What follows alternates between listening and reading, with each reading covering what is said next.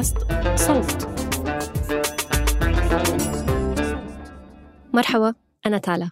اليوم بدنا نستعيد حلقة من المستجد جدا وهي الفقرة المصغرة لبودكاست المستجد. نتمنى أنها تعجبكم. استمتعوا وانتظرونا أنا وعروة الأسبوع القادم. أهلا. أنا بسنت سمهوت وحابة أرحب بيكم في الحلقة دي من المستجد جدا.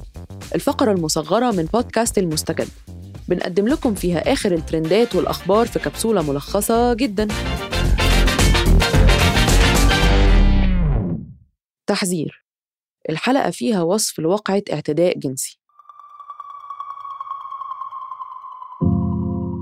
يوم 17 مايو في منطقة 6 أكتوبر في القاهرة الكبرى كان في اتنين ماشيين في الشارع ولقوا جثة راجل في الطريق العام قريبة من توك توك. في نفس الوقت بنت صومالية عندها 15 سنة دخلت اسم الشرطة تبلغ عن وقعة محاولة اغتصابها. انتهت بالقتل. ركبت مع سواق توك توك عشان يوصلها مكان. مشي من طريق غريب وقال لها إنه طريق مختصر. ووقف. بيقول التوك توك اتعطل. لقيته قدامها بسلاح أبيض كان مخبيه تحت كرسيه عاوز يتعدى عليها. حاولت تقاومه وتهرب. جري وراها. السكينة في وشها لسه بتقاوم. خدت السلاح الأبيض وطعنته بيه. وهربت.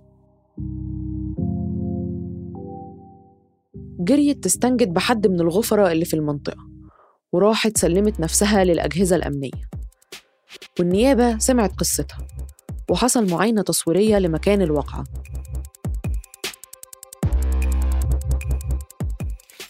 التحقيقات بدأت بالطابق لو القصة اللي اتروت حصلت فعلا ولا لأ. الكشف الطبي أثبت إنها مصابة في راسها وإيديها مطرح محاولات مقاومتها عشان تاخد السلاح. ويوم 27 مايو بعد الواقعة بعشرة أيام تم الإفراج عنها.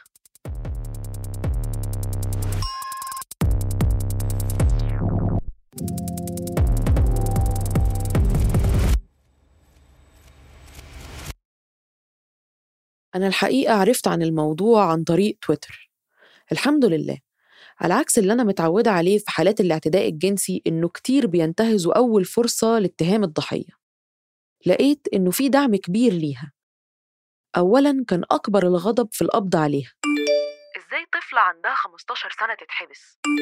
هي ليه جنسيتها مكتوبة في بعض العناوين؟ إيه العلاقة؟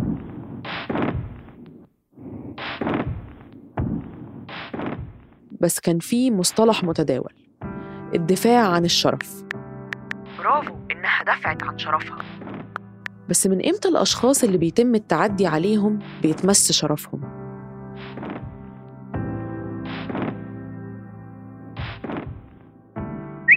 طبعا دفاعا عن شرفها وصف وضيع لأنه شرف الست مش بيروح باغتصابها. وبيخلي ضحايا الاغتصاب ضحايا استسلموا للمغتصب عشان ما قتلوهوش أو ما اتقتلوش في الواقع. الصياغة الحقيقية هو الدفاع عن حياتها.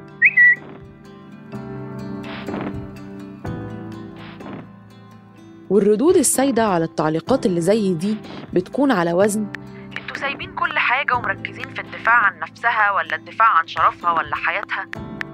شخصيا حبيت أسلط الضوء على النقاش ده حوالين اللغات اللي بتستخدم في تغطية الأحداث دي. يعني حاجة ممكن نفكر فيها وفي تأثيرها على معتقداتنا. زي ما حكينا تم إخلاء سبيل البنت بضمان محل إقامتها والتحقيقات لسه شغالة. ومن قصة البنت في مصر بنفتكر قصة ريحانة الجباري في إيران. اللي قتلت ضابط سابق حاول يغتصبها. استدرجها بحجة تجديد عيادته وإنه محتاج مصممة ديكور وفي الشقة الفاضية خدرها وحاول يغتصبها فطعنته بالسكينة اللي ما بتفرقش شنطتها.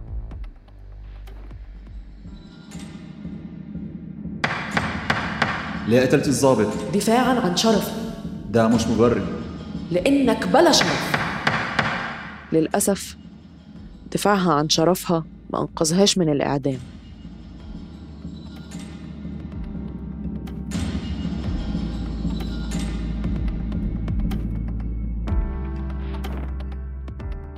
كنت معاكم من الإعداد والتقديم بسنت سمهوت. من التحرير عمر فارس ومن الهندسة الصوتية يزن قواس